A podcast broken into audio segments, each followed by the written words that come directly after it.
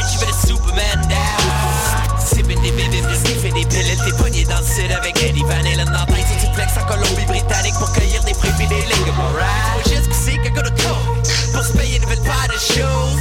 Encore combien de fois est-ce que je croisais ta petite avant que la bouche retourne sur mon road, deux split the mold. Fait exporter les projets comme des de clubs. Big fish, fish air Jordan. Big fish, c'est le Greg Norm. Big shit, it ain't Préparez-vous à courir le Marathon musical de Montréal. Du 20 au 23 novembre prochain, M pour Montréal présente sa huitième édition. Quatre jours de découverte musicale, plus de 100 groupes locaux et internationaux dans une quinzaine de salles partout à travers la ville. Ne manquez pas A Tribe Called Red, Mac de Marco, Damien Robitaille, Duchesse 16, Magical Clouds, Gros Menet, Laura Mvoula, Young Galaxy, Dust House, Kendall, Jimmy Hunt, Dead Obies et encore plus. M pour Montréal du 20 au 23 novembre. Pour la programmation complète, billets et infos, visitez www.mpourmontréal.com. Mondial Montréal, en collaboration avec Galaxy, est la conférence vitrine des musiques du monde de l'Amérique du Nord. Du 19 au 22 novembre, plus de 30 artistes feront vibrer les salles les plus renommées de Montréal. Mondial Montréal, c'est quatre jours de célébration réunissant des sonorités des Caraïbes, des Amériques, de l'Europe de l'Est, d'Afrique ou encore du folk québécois. Cette année, le talent des artistes autochtones sera mis de l'avant. Offrez-vous un voyage autour du monde sans quitter le centre-ville. Pour acheter des billets et pour plus de renseignements, visitez mondialmontréal.ca. Du 7 au 17 novembre, la 27e édition des Coups de cœur francophones vous propose plus de 100 spectacles d'artistes d'ici et d'ailleurs. Place à l'audace et aux découvertes avec Les Sœurs Boulées, Ponctuation, Corias, Forêt, Claude Pelgag, Kate Kuna, Ludopin, Alex Nevsky, Guidré, Monon Serge, les A-Babies, Le Couleur, Louis-Jean Cormier et plusieurs autres. Pour tout savoir, consultez coupdecoeur.ca.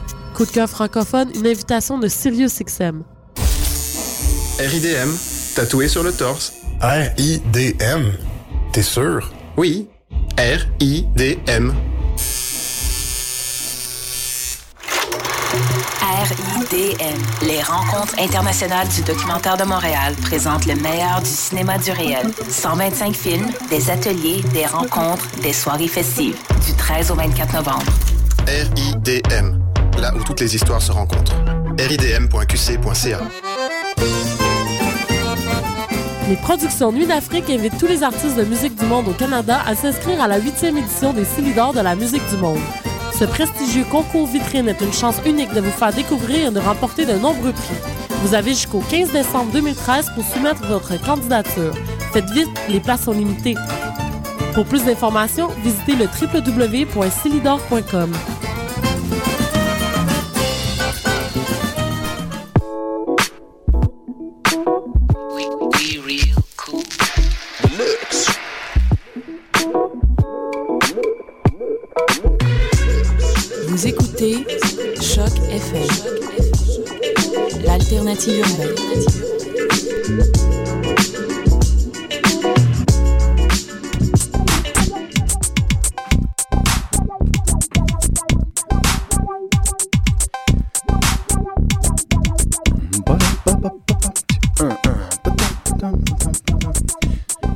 Mesdames et messieurs, salutations.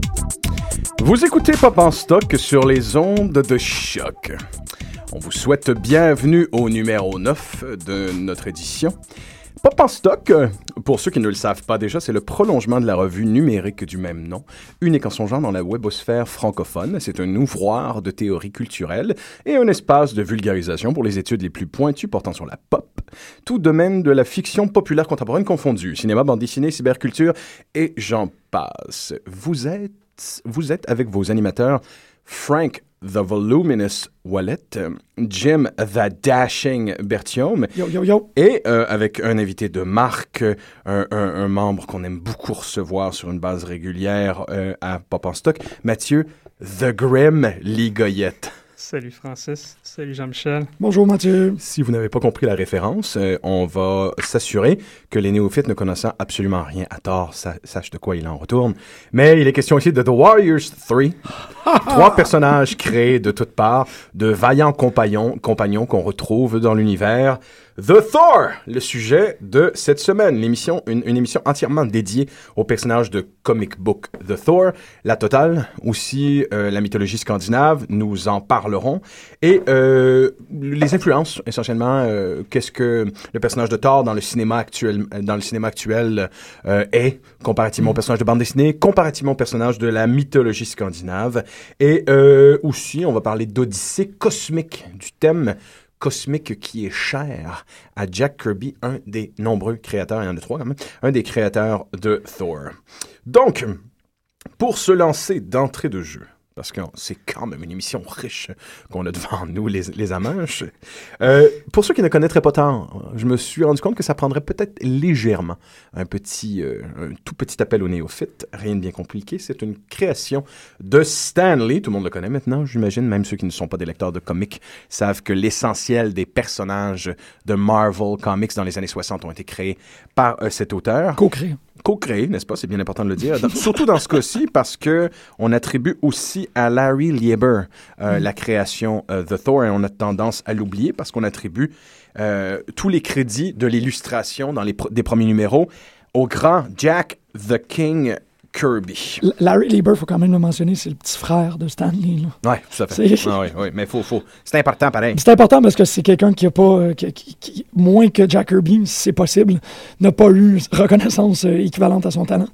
Oui, tout à fait. Quand même, Larry Lieber, c'est un- Pour euh, ceux qui ne connaîtraient pas le personnage de Thor, nous allons euh, allègrement mentionner comment euh, le personnage amorce une réflexion dans le milieu de la bande dessinée américaine sur les, influences mythologiques qui vont être de plus en plus acceptées intégrées, même intronisées au panthéon des super-héros contemporains, et évidemment la présence de ces dieux-là qui nous proviennent de la mythologie, parfois sous forme de relecture, parfois sous forme de référence, parfois in the flesh, ils sont littéralement des présences physiques dans l'univers des super-héros de Marvel et de DC Comics. Ça change énormément la donne. Ça vient conjuguer des thèmes qui nous viennent de la littérature classique. Parfois, euh, ça force les auteurs à aller plus loin euh, dans les observations qu'ils font autour de leurs personnages. Euh, ça rajoute des dimensions tragiques. Mais disons que le premier personnage à avoir vraiment consolidé dans le comic book américain cette idée de faire coexister des dieux qui proviennent de la culture humaine et des héros inventés de toutes pièces, ce fut Thor. D'ailleurs, il va falloir avouer euh, que pour plusieurs Occidentaux, du moins plusieurs, Amé- plusieurs Américains, la connaissance initiale qu'ils ont de la mythologie scandinave et du personnage de Thor vient, du per- vient de la bande dessinée. Et vient certainement pas de la lecture de l'ancienne Edda et de l'Edda en prose ou des peut-être des petits textes pour enfants là, qui, euh, qui, qui réactualisent les grands passages de, des mythes scandinaves. Mais en général, c'est pas la mythologie qu'on nous enseigne ici. Ou Eric le Viking de Monty Python. Oui, voilà. Faut quand même mentionner. Oui, Jeff Empires, le jeu vidéo. Oui, tout à fait. oui. Mmh, bien dit, bien dit. Donc, euh, comment ce personnage et son univers, Thor, est un peu à la base d'un sous-genre assez important qu'on retrouve de façon plus pondérante dans la bande dessinée américaine?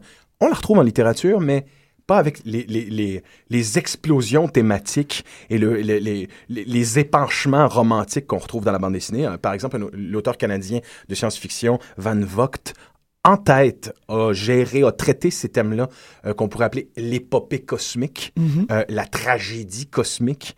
On, on a vu plusieurs auteurs essayer d'aller dans ces zones-là, mais, mais personne ne le fait aussi bien, ne l'a exalté avec autant de talent et de poésie que Jack Kirby, le, le dessinateur. Absolument. Euh, autant, autant en tant qu'illustrateur qu'en tant qu'auteur, soit dit en passant. Il ne faut Mhm. pas oublier qu'il a consolidé certains thèmes qui viennent avec le cosmique euh, dans ses créations pour DC Comics, qui s'appelait évidemment The Fourth World Saga. Et justement, pendant qu'on est encore dans la genèse du personnage, il y a un drôle de débat qui euh, fait rage depuis des, des années sur, en fait, euh, la paternité du personnage de, de Thor, parce qu'on sait que Stanley a quand même euh, bien fait ça durant euh, toute sa carrière, de, de s'approprier le crédit de, de nombreux personnages quand c'était pas toujours de, Mhm. de son propre... euh, de son propre cru. Ça la- Euh, Ça fait peu peine. de temps qu'on qu'on- qu'on- qu'on peut enfin faire face à cette, à cette réalité-là. Ouais, ouais, ouais, ça Parce qu'il y a un statut de, de mascotte et de, de dieu vivant, Stanley. Ben oui. Il a créé sa propre mystique, Mhm. ce créateur-là, et de ce fait, il a occulté plusieurs grands créateurs de la scène publique, dont Steve Ditko, qui en a énormément souffert. Exactement, puis ça fait, ça fait un bon 50 ans qu'il entretient cette image-là aussi. Euh, sans, sans rien lui enlever non plus, là, c'est, sûr que, que crée de nombreux de ses personnages et qui, a, qui a scénarisé énormément de, de bandes dessinées, ça c'est sûr. Mais euh, dans les années 50, Kirby euh, aurait créé, en fait, a fait une bande dessinée de Thor chez DC Comics. Euh, qui était apparue dans, euh, dans un des, des omnibus que DC publiait dans les années 50.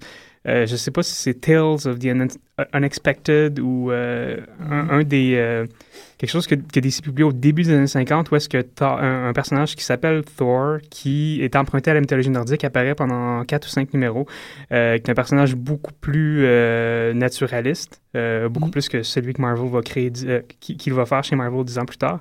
Et euh, en fait, euh, apparemment Kirby l'aurait l'aurait créé et écrit chez DC euh, parce que c'était un grand fan quand il était jeune de mythologie scandinave et bon fait que finalement peut-être que ce serait pas la- Moi, ça, me sur- ça me surprend, ça me surprendrait absolument pas, parce que pour les néophytes, là, c'est là que c'est compliqué. La mission de cette émission, c'est d'approcher les néophytes et de faire plaisir aux grands connaisseurs. C'est pas tout à fait évident. Le connaisseur hochera sans doute la tête avec approbation aux choses que qu'on dira comme un, un vieux philosophe à qui on offre, euh, je sais pas, un garçon, par exemple. Mais il faut que le néophyte soit en mesure de retrouver quelque chose à se mettre sous le dent.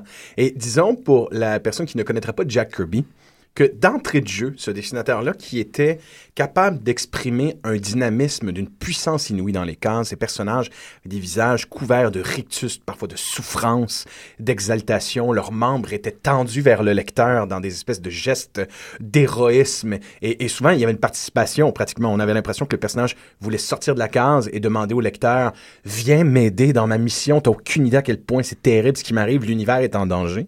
Euh, Jack Kirby, c'était le maître de ça. Une espèce de de- d'explosion d'imagination, de couleurs, de concepts, de textures et de formes qui fait que, à nos jours, maintenant, certaines planches de Jack Kirby ornent des musées qui, euh, ont des, des œuvres qui n'ont rien à envier à, à Liechtenstein. Mais en ce qui me concerne, ce qui me fascine à propos de Jack Kirby, c'est qu'il fut le premier à vraiment tendre, à faire tendre la bande dessinée. Il y en a eu d'autres, mais personne ne l'a exalté comme lui, à suggérer que tous les super-héros et les personnages qui viennent de la bande dessinée américaine existent dans un univers qui est immense, qui est peuplé de créatures euh, euh, aussi Lovecraftiennes qu'angéliques ou démoniaques, mais aussi de concepts purs et simples qui ont une incarnation, qui ont une forme corporelle. Par contre, par exemple, dans l'univers de Marvel, l'univers au complet a une forme masculine euh, drapée qui s'appelle Eternity. La mort est personnifiée, euh, le, le- le temps est personnifié. Et la mort, le temps, sont des personnages qui peuvent allègrement se cogner sur la gueule. Et ça, c'est devenu un thème. C'est devenu un modus operandi qu'on retrouve dans le comic. Lorsqu'on veut montrer des concepts éthérés qui s'affrontent, quelle meilleure façon de le faire aux yeux du lecteur que de lui présenter deux personnages euh, qui se battent physiquement euh, et pour évidemment générer chez le lecteur une espèce de, sentiment d'exaltation. Par exemple, voilà quelques années, justement dans, les pages de Thor, euh, le, dieu de la mythologie nordique, Odin, représenté d'une façon euh, largement différente dans les comics, euh, donne un coup de front, un headbutt à ce personnage qu'on appelle Galactus. Évidemment, tout ça, tout ça un lecteur geek out comme ça, pas de maudit bon sens quand il voit une scène comme ça dans une bande dessinée, mais ça a quelque chose de particulièrement important. Euh, L'idée, c'est que l'entendement du lecteur est trop peu éveillé pour pouvoir comprendre les concepts qui sont en train de se passer. Donc, on leur donne une forme physique et on leur fait faire des gestes simples, un peu comme un conteur au- à l'aube des temps raconterait euh, la cohésion universelle. Mhm. C'est ce que les comics font et c'est ce que Jack Kirby adorait.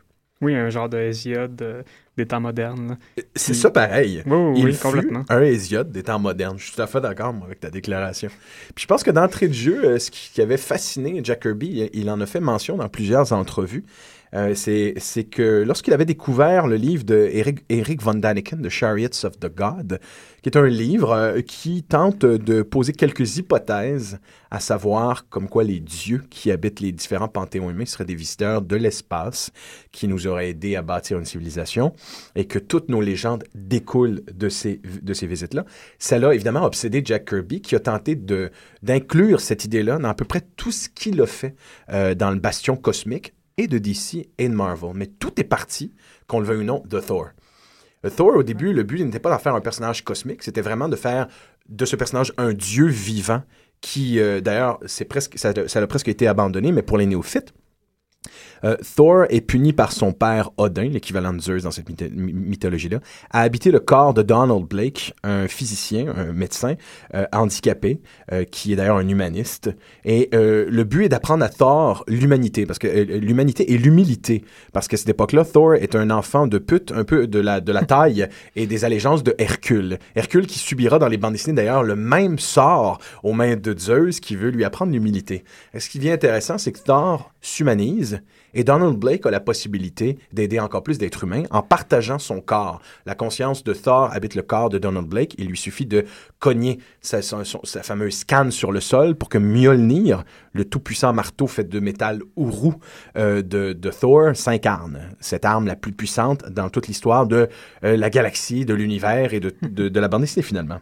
Donc, là où ça devient intéressant, euh, ces idées de cosmique, là où ça devient euh, vraiment fascinant, c'est que peu de temps après avoir lu Eric von Daniken et avoir tenté de rendre cosmique ces univers-là, euh, mentionnons que Jack Kirby fera une adaptation en bande dessinée de 2001, l'Odyssée de l'espace, une très belle, et une série euh, basée sur les thèmes du roman d'Arthur C. Clarke et du film de Kubrick, qui fera partie de façon consensuelle de l'univers de Marvel Comics. D'ailleurs, des personnages seront créés dans la série de 2001 l'Odyssée de l'espace qui existeront par la suite dans l'univers de Marvel. Par exemple, euh, Machine Man, qui est finalement ni plus ni moins que HAL 9000 avec un corps de robot. Et euh, ce bébé flottant dans l'espace qu'on retrouve à la fin de 2001 devient un peu, en quelque part, l'ancêtre de ces personnages cosmiques qu'on appelle dans Marvel les Watchers, qui sont ces éternels observateurs de la vie cosmique. Donc, évidemment, euh, on est loin de Spider-Man, on est loin à ce moment-là de Captain America, on tend à des idées profondes et exaltées que Jack Kirby arrivait à faire à merveille. En ce sens, ceux qui n'auraient pas aimé le, film de Ridley Scott, Prometheus, si vous avez la chance d'y retourner et de le regarder avec un œil de série B absolue et de bande dessinée américaine de ces époques-là, le film prend une toute autre, une autre dimension. Euh, pensez à ce film-là comme si c'était une bande dessinée de Jack Kirby, en tentant de, de ne pas lui attribuer trop de, de sérieux au niveau de ses thèmes, et il fonctionne beaucoup mieux, je peux vous assurer. C'est quand même beaucoup d'efforts pour un film qui pas nécessairement. Il va, il va de même pour Masters of the Universe avec Dolph Lundgren pendant qu'on y est. À, à- à mon humble avis, le réalisateur de ce film-là a vraiment voulu faire son adaptation de The Fourth World Saga de Jack Kirby. Euh, je pense qu'à la Avouez, base... avouez sur le commentaire audio. Il Avouez le- sur le commentaire Oh, audio, oui, ok. oui, oui. Parce qu'on s'entendra qu'il man à la, à la base n'est n'est qu'une référence au monde de Kirby, une référence volontaire au, au- au film de Kirby, euh, c'est-à-dire au roman de Kirby, pardonnez-moi, à la bande dessinée de Kirby, n'est-ce À pas? Thunder. Et que par, par la force des choses, quand tu regardes le film Master of the Universe, tu as l'impression de voir une adaptation, effectivement, de son travail en bande dessinée. Je veux dire, c'est essentiellement la même histoire que The Fourth World Saga. là. Mhm. Donc, euh, le dynamisme kirbien a pris ses premiers balbutiements dans les bandes dessinées de Thor. Euh, là, tout d'un coup, ce personnage-là, qui devait être un dieu descendu d'Asgard, devient plutôt un habitant du cosmos, dans un espèce de monde parallèle. Tout, euh, ce, qui, euh, tout, ce qui forme la mythologie scandinave classique, la mythologie nordique classique, se trouve dans la bande dessinée, mais est subtilement relu et subtilement réinterprété. Euh, par exemple, dans le, le film, d'ailleurs, que Mathieu Lee avait fabuleusement bien critiqué euh, sur Panorama, Panorama Cinéma en 2011, il a fait une critique assez, euh, assez jouissive de ce film-là. Et la celle que tu viens de faire du deuxième euh, est d'autant plus concluante. Moi, je ne l'ai pas vu, mais ça ne donne absolument pas envie de le voir. Mais effectivement, Ouais. euh, si tu as aimé et, si tu as trouvé, et je, moi je suis entièrement d'accord avec toi, le ton du film de Kenneth Branagh était parfait. Ouais, ouais, ouais, totalement. Il avait compris la nature et de la bande dessinée et de euh, ses inspirations lointaines de Shakespeare. Ça prenait Kenneth Branagh pour faire ça. Euh, fort malheureusement, il paraît que le deuxième se casse euh, largement les dents dans cette mission. Oui, oui, beaucoup. Ben, en fait, ils ont, pris le pari de faire un film un peu plus, un peu plus dark, un peu plus réaliste, euh, en repiquant des éléments, euh, oui, Océan des Anneaux, Star Wars, euh, en faisant un film qui, au final, euh, manque vraiment de tonus au niveau du scénario. Un scénario qui a été écrit vraiment trop rapidement. Euh, et euh, en fait, un film qui a été fait trop rapidement, je crois, parce que Marvel est en train de se faire rattraper par son échéancier. Euh, littéralement, il manque des plans dans ce film-là. Euh, chose qu'on n'est pas du tout habitué de voir dans un blockbuster qui coûte 200 millions.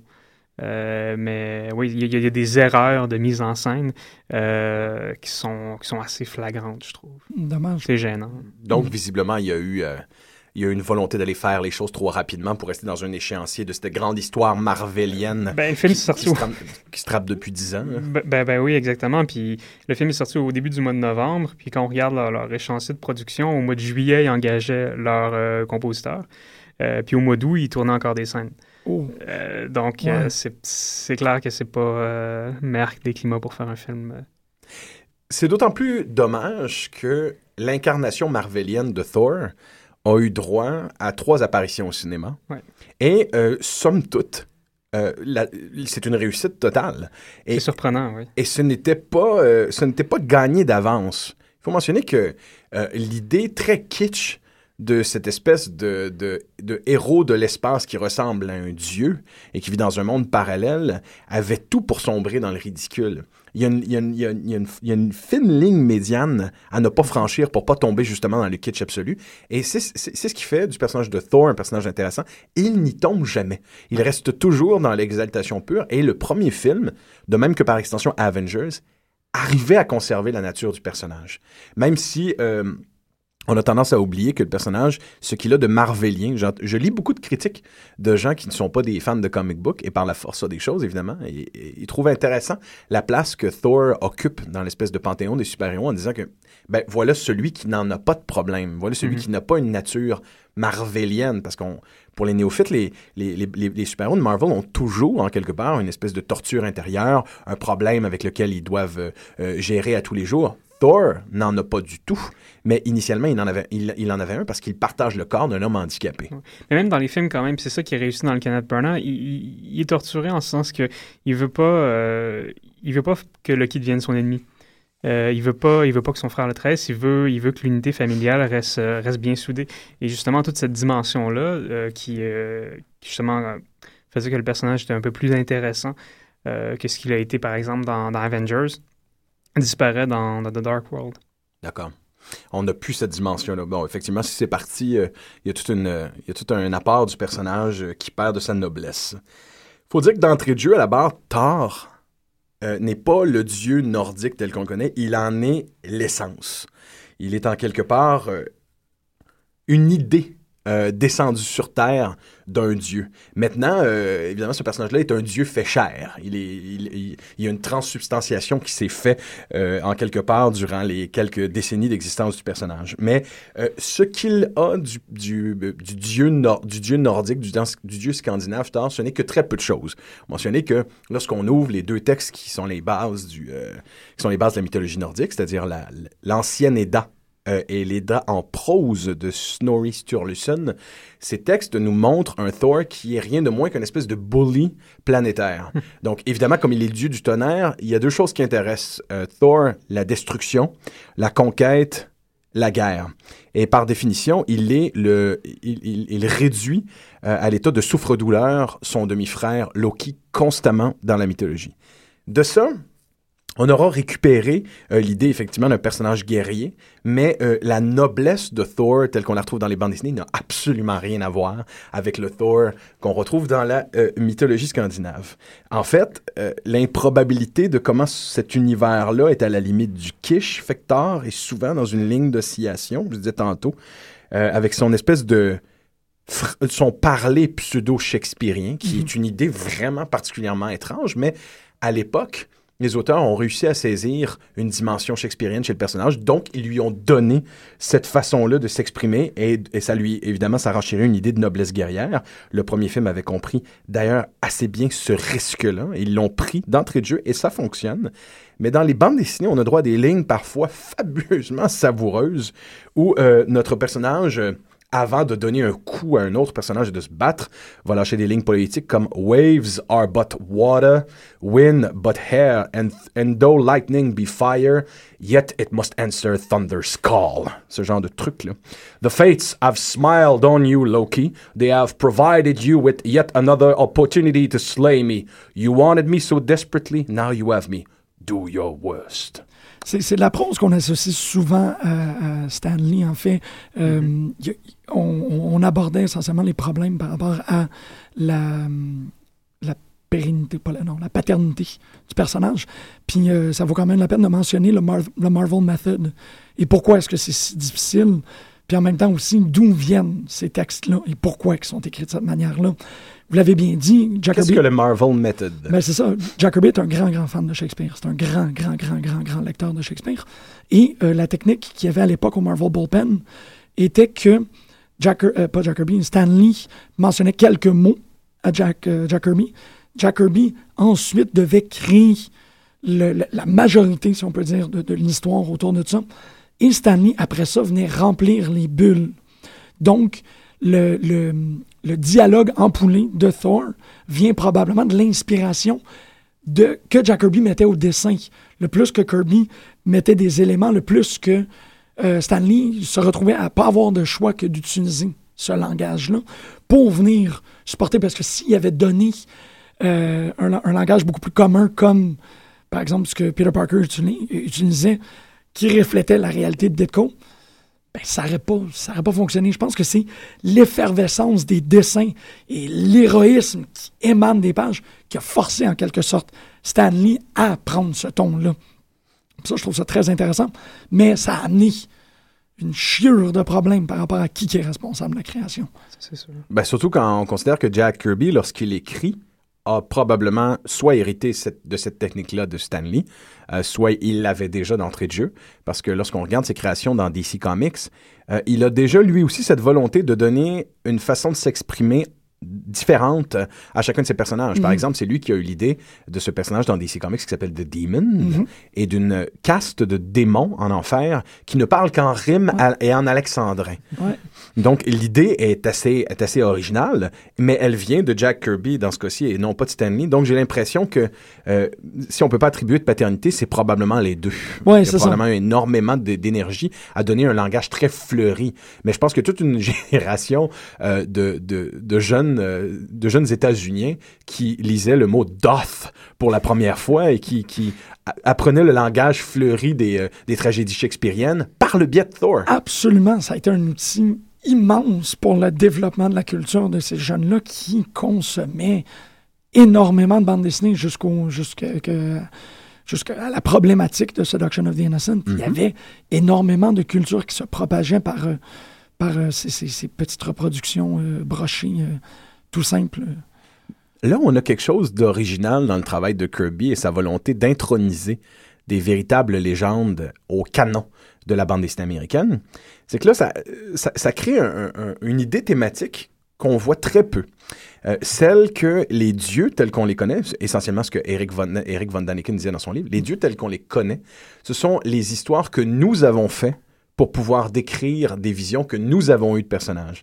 Lorsque ces personnages-là existent dans l'univers de Marvel DC, ils sont généralement beaucoup plus anciens que les dieux de notre propre mythologie. La mythologie, telle qu'on la connaît consensuellement dans notre monde, elle a servi à expliquer les faits et gestes de créatures qui ont véritablement existé Mhm. et qui sont véritablement euh, surpuissantes. Alors, ce que ça occasionne, c'est que très souvent chez Jack Kirby, euh, les dieux, euh, tels qu'on les voit dans les, les bandes dessinées, ont droit à une suite de leurs légendes. C'est finalement, ce sont des sequels des grands récits mythologiques. Dans le cas de, de Thor, on pourrait tenter de penser que ça ne fonctionne pas. Mais depuis quelques années, de grands auteurs de bande dessinée se sont posé la question comment est-ce qu'on peut consolider le bastion mythologique véritable et la bande dessinée? Il y a finalement un grand laps de temps entre les deux qu'on peut explorer. Donc des auteurs comme Matt Fraction ont mis beaucoup d'énergie à raconter comment Thor fut jadis le dieu de la mythologie tel qu'on le connaît, mais à force d'humilité, euh, à force de côtoyer les êtres humains, à force de travailler avec des super-héros, le personnage de Thor se sera modifié, aura, aura changé pour devenir ce qu'il est aujourd'hui. Donc le but est de non pas simplement de prendre le personnage et de le réintroniser, mais d'accepter la paternité du personnage, de d'où il vient. Mhm, Ses origines, ouais. Même si c'est le Thor de Marvel, c'est le Thor de la mythologie scandinave. C'est bel et bien lui. Même que chez les auteurs les plus chevronnés de ces, de ces univers-là, les personnages ont parfois conscience de la multiplicité de leurs incarnations. Un personnage comme Thor sait très très bien qu'il est une incarnation parmi tant d'autres et qu'il y en a d'autres, il y en a de nombreuses. Euh, et, et il en va de même pour son, son vilain de base, Loki. Exactement la même chose. Euh, Oui, ben en fait, c'est intéressant ce que tu dis par rapport à ce que Matt Fraction a fait du, du personnage. En ce moment, en fait, Thor est écrit par euh, Jason Aaron, Mhm. qui euh, fait quelque chose d'assez fascinant avec lui. euh, C'est-à-dire qu'il euh, c'est euh, ce qu'il raconte est entre se déroule dans, dans trois espaces-temps différents. Euh, donc c'est un montage alterné qui se promène entre le euh, de la mythologie nordique et qui se passe, je crois que c'est comme au 9e siècle après Jésus-Christ. Le Thor euh, qui fait partie des Avengers, qui, est- qui est la version qu'on connaît le plus, et un Thor dans le futur, euh, à, quelques, à quelques années près du, du, du Ragnarok, là, de la fin du monde. Qui a pris la place de Odin. C'est ça, exactement, Ah qui a pris la place d'Odin, puis qui est un qui m'a beaucoup fait penser à, au, euh, à la à la casse des métabarons là, de, Mm. de. Euh, et bon, puis, puis Aaron, en fait, va entremêler ces trois, euh, ces trois torts-là qui, euh, qui, il y a quelques mois, ont uni leurs forces pour... euh, Only c'est in ça. comics. Mais, mais je, vais, je vais te poser la question par rapport à ça, Mathieu, parce que ça, ça vient relier quelques. Parce que tu l'as lu, en fait, je suis super content. Euh, Qu'est-ce que tu disais, Francis, tantôt par rapport à l'incarnation de concept? Toi, The God Killer, c'est l'athéisme. Oui. Ça, OK, c'est ça, ça fonctionne. Oh, c'est oui. qu'on est rendu à un crépuscule des dieux tellement éloigné maintenant que, que Thor se bat véritablement contre le, le- le refus de croire en un dieu qui est incarné par Exact. Killer. Puis, puis ce que je trouve très intéressant avec la politique éditoriale de Marvel depuis euh, quelques, quelques années, Mhm. c'est de faire face à, à- à la, à la grisaille du monde ambiant, au cynisme euh, qui s'établit un peu partout dans les instances politiques, etc.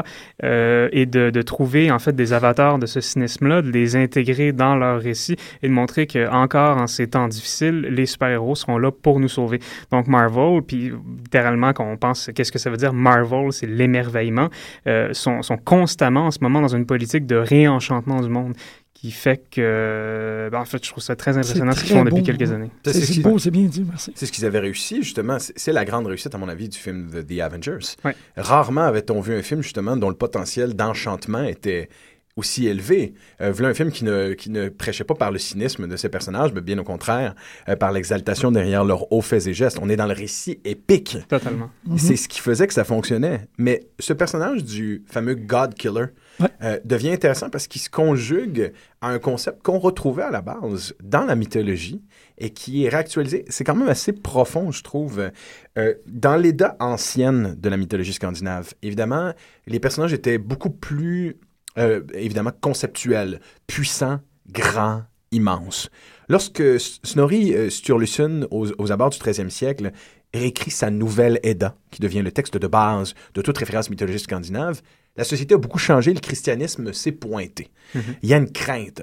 Donc, la fin euh, des temps, le, le Gotterdammerung des, des, euh, des dieux scandinaves, le Ragnarok, euh, cette espèce de d'instance où les dieux savent qu'un jour le monde n'existera plus, que l'univers n'existera plus, qu'ils sont tous voués à l'oblitération. C'est ce qui fait la beauté d'ailleurs du Ragnarok et c'est ce qui fait à mon avis la beauté de tout ce panthéon, c'est que dans les textes d'origine, les dieux nordiques savent qu'il n'y a pas d'espoir. Ils ne survivront pas aux choses.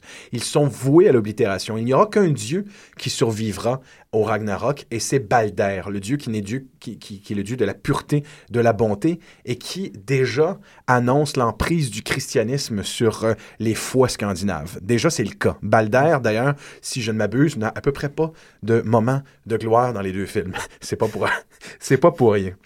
Ce qui est intéressant, c'est que déjà avec la nouvelle Edda, avec les, ou plutôt l'Edda en prose, le Ragnarok peut se lire comme le départ de la, de la foi.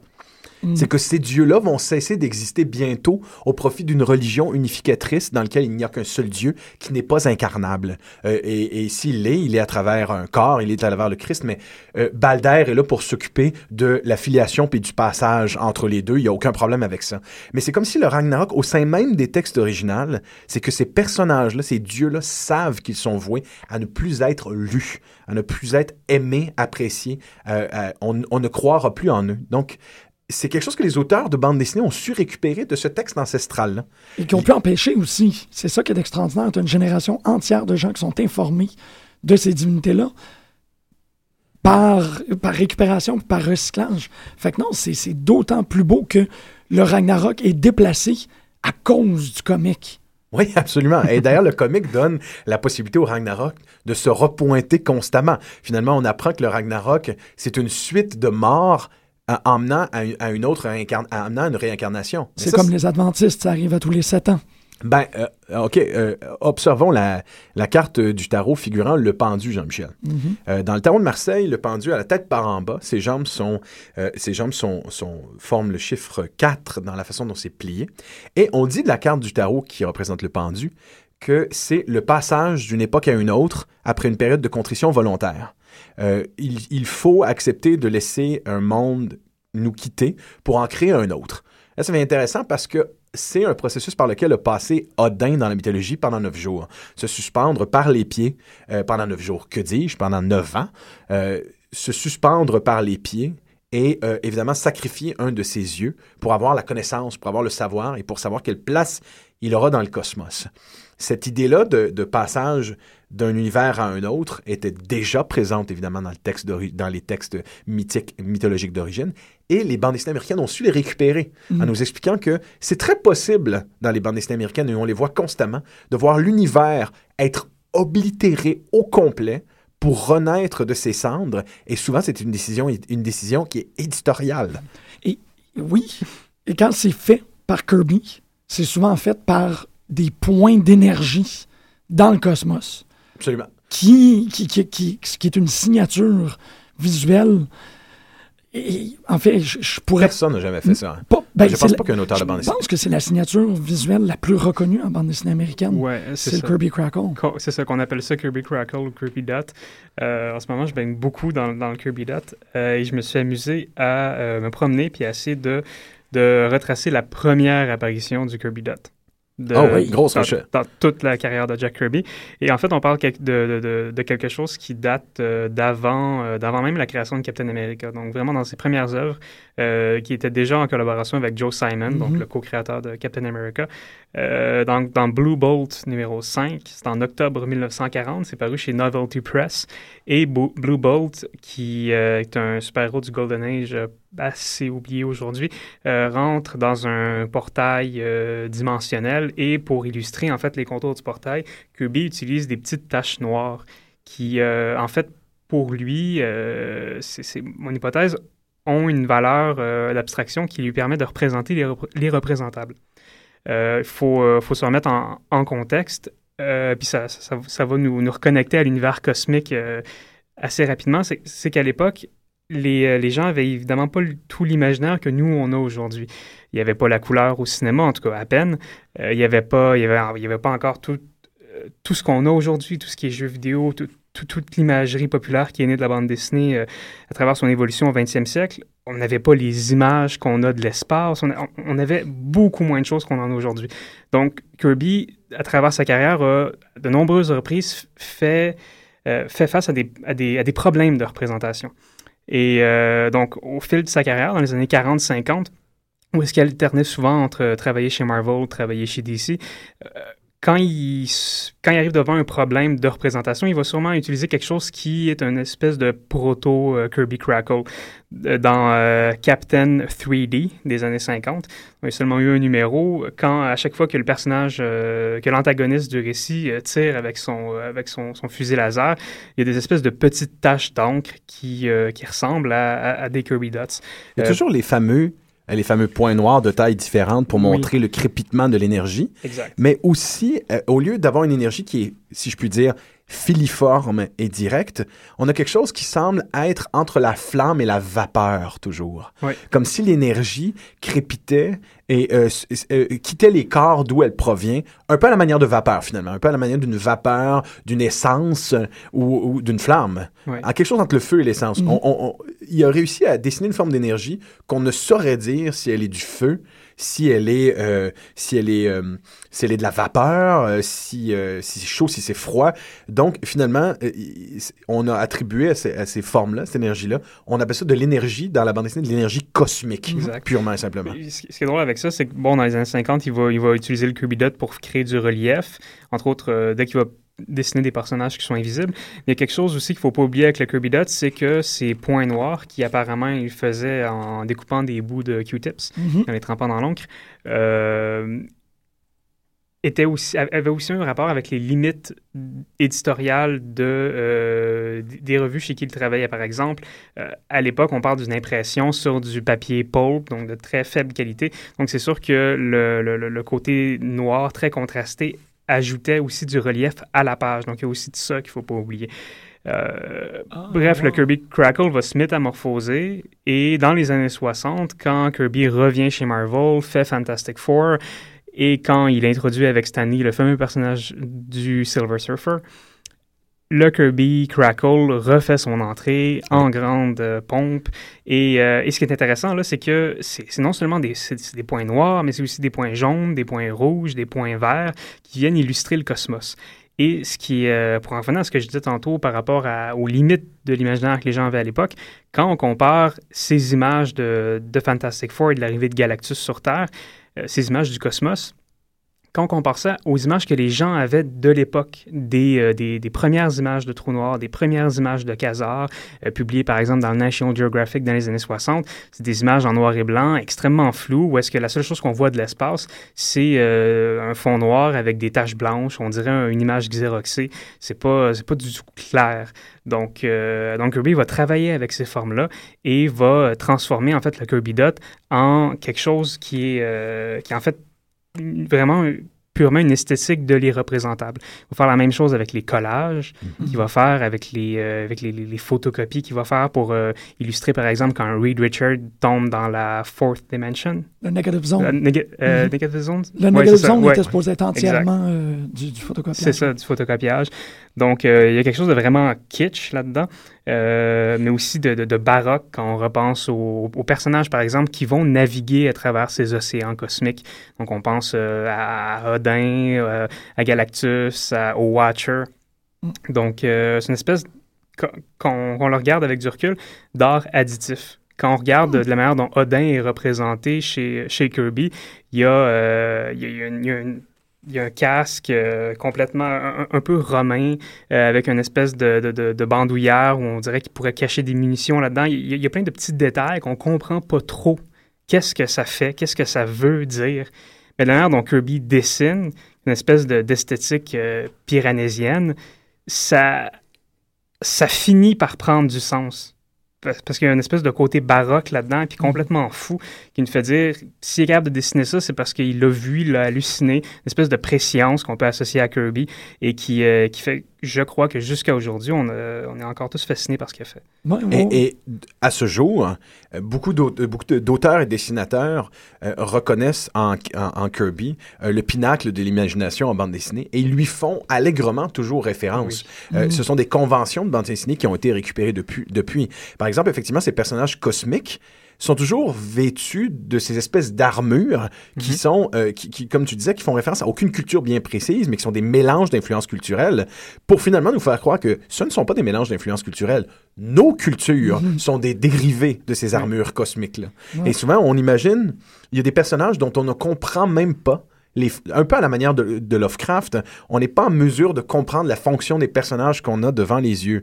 Par exemple, ces géants robotiques cosmiques mhm. qui s'appellent les, les, Celestials, euh, dès qu'ils apparaissent dans leur immensité, on ne sait pas ce qu'ils font là, on ne sait pas d'où ils viennent, on ne sait pas quelle est leur mission, on sait purement et simplement une chose, dès qu'ils sont là, nous sommes dans l'admiration. Nous, sommes, nous sommes dans le dépassement. L'entendement ne peut pas saisir la grandeur de ce qu'on a devant les yeux. De ce fait, un personnage comme Galactus, par exemple, a été soulevé souvent euh, l'hypothèse au cœur même des histoires que Galactus n'est pas un homme dans une armure euh, mauve avec un gros G sur la poitrine. C'est ce que l'entendement humain doit lui donner comme forme pour comprendre, mhm. pour lui donner des contours. Donc, c'est vraiment un artifice d'écriture de bande dessinée qui est brillant.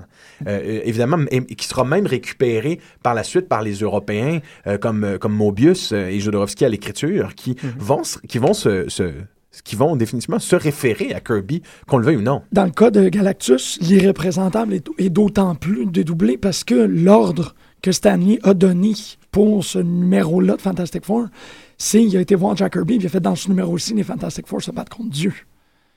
Et, Jack Kirby a fait. Big J. C'est comment est-ce qu'on représente Dieu? C'est ça, c'est ça qui en est sorti. C'est un l'idée, l'idée que Galactus ne sera jamais, et ça revient souvent, un, un vilain, mais une force cosmique, une force Mhm. de la nature qui dépasse l'entendement et que nous, êtres humains, ne sommes pas en mesure de juger. Nous ne pouvons pas juger ses gestes. Donc, évidemment, une- certaine représentation de Dieu dans ce qu'il est le plus cruel et de désintéressé. Mm. Mais ce qui est intéressant aussi avec le kitsch et l'épopée cosmique, c'est, euh, pour vraiment reprendre euh, le mot euh, kitsch, ça m'a fait penser à, à une- à un passage, en fait, de, de, de, de l'insoutenable légèreté de l'être de Kundera, où est-ce que Kundera écrit que le kitsch, c'est la station de correspondance entre l'être et l'oubli. Euh, ce qui est euh, assez fort de ça, c'est que quand on approche le dessin de Kirby et qu'on essaie de faire une espèce de, je pourrais dire, euh, une archéologie iconographique de comment il a conçu ces personnages-là, on en vient justement, comme Francis, tu disais, à, comprendre en quoi ce sont des amalgames de la culture, ben, des différentes cultures populaires qu'il y a eu depuis, depuis justement Hésiode, Homère et, et peut-être même avant. Donc, ce qui est assez fou chez lui, c'est qu'il y a pour bien comprendre Jack Kirby, je crois qu'il faut aussi extraire l'épopée cosmique de ce qu'on entend généralement par science-fiction. Parce que l'épopée Ouais. cosmique, c'est pas de la science-fiction. Absolument. Ça n'a rien à voir avec euh, les, les- les récits euh, sci-fi des années 50 publiés chez EC Comics ou Adam Strange ou ces trucs-là. Donc, euh, qui, qui, eux, héritent beaucoup plus de, de- de H.G. Wells et euh, de, de- de cette tradition-là. Puis, chez Kirby Marvel, ce qui, euh, ce qui est amusant, c'est qu'on pourrait tracer, je crois, un espèce de graphique qui aurait deux axes. Un graphique proportionnel qui, dont, les deux axes seraient d'un côté la, puissance, je peux dire, de l'énergie représentée, euh, et d'un autre, l'abstraction du dessin. On se retrouve avec des personnages comme Silver Surfer ou Galactus qui sont des êtres d'abstraction pure, qui, quand ils font euh, des. euh, quand, ils, quand ils shootent leur laser carrément à travers l'espace, ce n'est qu'un qu'un trait blanc, donc de, de l'effacement, Mhm. carrément, Absolument. et euh, entouré de points noirs. Oui. Donc, Kirby Crackle, qui là encore là, veut rien dire. Et d'ailleurs, plus souvent un personnage va être démesuré dans sa puissance, plus souvent il sera extrait de la case.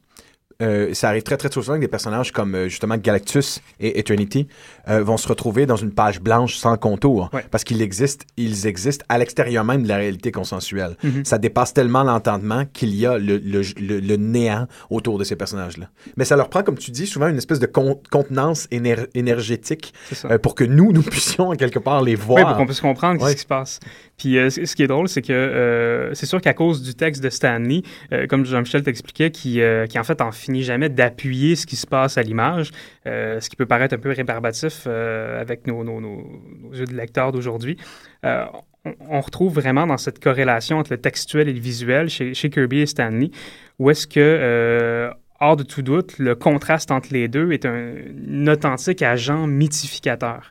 On est vraiment avec quelque chose qui est euh, une, une représentation de l'irreprésentable, donc Galactus, mais tellement détaillé par le texte, tellement expliqué que ça crée un sentiment de, de vertige, je trouve, encore aujourd'hui. Absolument. Euh, Moi, je suis entièrement d'accord avec toi. D'ailleurs, quand on voit un personnage de la puissance de, de Thor qui s'agenouille devant son père, et son père qui est, le, qui est évidemment la, la classique figure paternelle avec une grande barbe blanche, mais qui est couvert de cette énergie-là dans plusieurs de ses dessins, qui semble crépiter d'énergie, il y a effectivement, comme, le, comme le disent les Anglais, parce qu'il n'y a pas d'équivalence, un sentiment de « ah ». Mhm. C'est, euh, Magnificence. de, de la magnificence, effectivement, une admiration à genoux devant la puissance de ce, qui- de ce qu'on voit. Mhm. Et effectivement, c'est- littéralement, c'est Marvel. c'est- C'est- c'est- c'est- Ouais, ouais, ouais. je pense que D- vraiment c'est ça. c'est- c'est Marvel, effectivement. Et DC aura suivi de près euh, Marvel, mais c'est Marvel l'instigateur de cette idée-là initialement. Et qui, je- bah, c'est vraiment une question d'opinion et qui l'ont toujours mieux maîtrisé que DC. euh, Je le trouve. Euh, il aura fallu aller dans des zones comme Neil Gaiman qui écrit euh, Sandman Ouais. pour donner une équivalence aux concepts qui sont abordés par, euh, par Marvel. Et même là, on est beaucoup plus dans l'inconscient, dans, Absolument. dans- justement dans, dans les rêves, la psychologie. euh, c'est c'est pas du tout. tout à fait raison. C'est des- ils- S'ils sont des concepts cosmiques, ils n'existent parce que nous leur donnons contenance dans notre, Ouais. dans notre conception des choses. Ben, c'est ça, c'est ça la, la différence qu'il y a avec DC, c'est que euh, les, les dieux de DC descendent sur nous. Les dieux de Marvel émergent de nous. Oui, absolument. Oh mon Et- Dieu, ouais, et- c'est- et- et totalement. Puis chez Marvel, en plus, on, on quitte la Terre pour aller rejoindre les dieux. Ouais. Euh, il y a- y beaucoup, souvent, ça arrive euh, que, que ce soit des, des dieux ou des demi-dieux, comme quand Thanos euh, complète l'Infinity Gauntlet, euh, tous les Avengers qui quittent la Terre et qui s'en vont se perdre dans le cosmos. Et c'est en train de, de- de se passer, là, d'ailleurs, euh, Ça encore chez Marvel avec Et, Infinity. et ce sera assurément le prochain film aussi. Ce sera assurément le prochain film. Ouais. Il y a des très fortes chances. Ou du moins, euh, Guardians of the Galaxy ira dans des zones euh, qui sont probablement celles-là un peu. Je pense qu'ils vont commencer à explorer ces zones-là. Justement, pour en revenir à mon, mon graphique un peu abstrait, euh, pour expliquer l'épopée cosmique, si on prend un exemple comme, euh, comme les premiers Guardians of the Galaxy ou, euh, ou Kill Raven, qui est un personnage, espèce de... de, de Chasseur de ouais, primes, c'est là, ça, chasseur de primes, euh, qui vient de l'univers d'H.G. Wells, mais l'univers d'H.G. Wells, mille ans après la guerre des mondes, à- dont les droits auraient été rachetés par Marvel. Bref, c'est un peu compliqué. Kill Raven est une création de Marvel des années 70, c'est un genre de Mad Max sur Terre qui se bat contre des Martiens. Puis là, justement, on n'est pas du tout dans l'épopée cosmique, même si on est chez Marvel. On est vraiment avec un personnage dessiné de manière très terre à terre, qui se bat contre des personnages certes très puissants, mais puisqu'on est dans une représentation très classique qui euh, préfigure du dernier ou deux, euh, justement, euh, Star Wars, déjà, on est vraiment dans la science-fiction, dans, dans le space opéra, mais on n'est pas du tout dans l'épopée cosmique, qui serait un peu comme un genre de, de, de bas-relief euh, d'une mythologie euh, intersidérale. Mhm. C'est drôle parce qu'on a, on a quand même reproché aussi le The Fourth World, qu'on a mentionné plus tôt, d'être euh, le, le matériel d'origine de Star Wars aussi. Oui. Euh, Ben, euh, il va falloir reconnaître la paternité d'à peu près tout ce qui est cosmique maintenant Mhm. euh, à Kirby. Souvent, quand on a une conversation avec un néophyte qui n'a pas, quelqu'un qui commence à lire de la bande dessinée, mais qui n'est pas nécessairement familier avec Kirby, il y a cette irritation-là qui vient chez, chez l'interlocuteur qui dit Mais pourquoi la référence Kirbyenne tout le temps? À même titre qu'on ferait la même chose avec Lovecraft en littérature. Mhm. J'en ai strictement marre de t'entendre mentionner Kirby et, et Lovecraft pour parler de ces concepts-là. les mauvais cercles, Mais, Francis. mais on va s'entendre. Euh, maintenant, euh, il- il- nous avons tout à fait intérêt à faire passer au langage le terme Kirbien, au même, au même, à même- à- au même titre qu'on dirait que, que quelque chose est Lovecraftien, pour parler de cette espèce d'immanence, cette espèce de grandeur cosmique qui, qui ne devrait pas avoir de contenance, mais que l'on voit néanmoins et qui nous, euh, qui nous agenouille devant sa magnificence. Ben, c'est que les gens aussi s'intéressent. euh, excuse, euh, vas-y. Ah non. Oui. Non, non. Euh, OK. Euh, ben, c'est que les gens aussi s'intéressent de plus en plus aux comic books, je crois, puis euh, s'y intéressent de plus en plus. ben, en fait, depuis les 20 dernières années, s'y intéressent de plus en plus sérieusement. Et je crois que. Euh, puis vraiment rien de prétentieux dans ce que je vais dire. euh, c'est pas au premier regard qu'on saisit, quand, quand on est vraiment qu'on n'est pas un lecteur assidu de bande dessinée. C'est pas la première fois qu'on va voir une planche de Jack Kirby qu'on va tout de suite euh, faire wow puis exactement saisir ce qui est ce qui, est magnifique. C'est- comme quand on, on montre une, toile de Picasso à un enfant qui connaît rien à l'histoire de l'art. On peut pas lui demander euh, tout de suite de comprendre en quoi Picasso est un si grand artiste ou en quoi Dali est un si grand. Euh, par contre, si on prend quelqu'un qui a peu lu de bande dessinée puis on lui montre une planche d'Alex Ross, qui est, un, peintre euh, slash BDiste, oui, le- le wow effect est immédiat.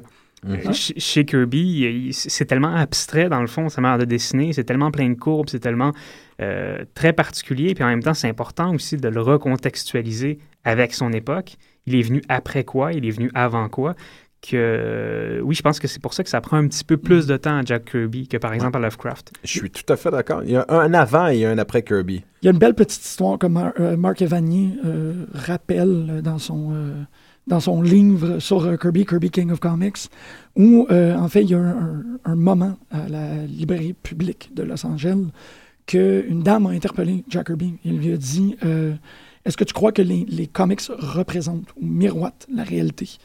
Puis Kirby la regarde et dit Non, pas du tout. Je crois que les, les comics transcendent la réalité. La femme lui répond si tu miroitais la réalité, puis là, je veux quand même utiliser l'exemple de miroir parce que ça vient, c'est refléter. Si tu reflétais la réalité, peut-être que je pourrais commencer à comprendre ce que tu fais.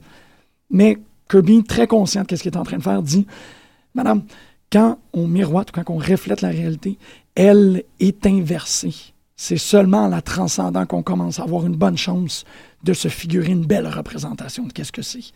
Donc, je pense que ça vient. Kirby était très conscient de ça, de ne pas avoir à représenter la réalité telle qu'elle est, Mhm. parce que c'est c'est un leurre. C'est tout autant un leurre que de dire je vais dépasser ce miroir-là qui triche et au moins j'aurais pas l'illusion de dire que ce que je fais, c'est immédiatement, concrètement, qu'est-ce que je, qu'est-ce que je veux montrer. Le mot illusion ici est, vital parce que pour, entre-temps, vers la fin, à mon avis, l'autre grande réussite de cette création qui est Thor, il faut pas on ne la passera pas sous silence, et, c'est une réussite qui incombe à la fois à Stanley et à Jack Kirby, autant dans le canevas cosmique que dans la lecture euh, que les bandes dessinées font de l'importance de ces mythes-là, c'est le personnage de Loki.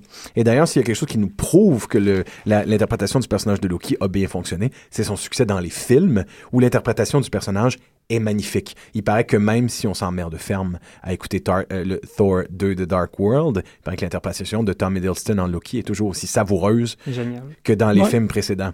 Euh, ce qui est bien important, euh, c'est que Loki, à mon avis, est un des, des vilains, un des personnages les plus, les plus uniques et importants du comic, du comic américain. Mhm. Euh, ne serait-ce que parce qu'il a su reconnaître la fonction du trickster dans une histoire, mais aussi la fonction du trickster dans une civilisation.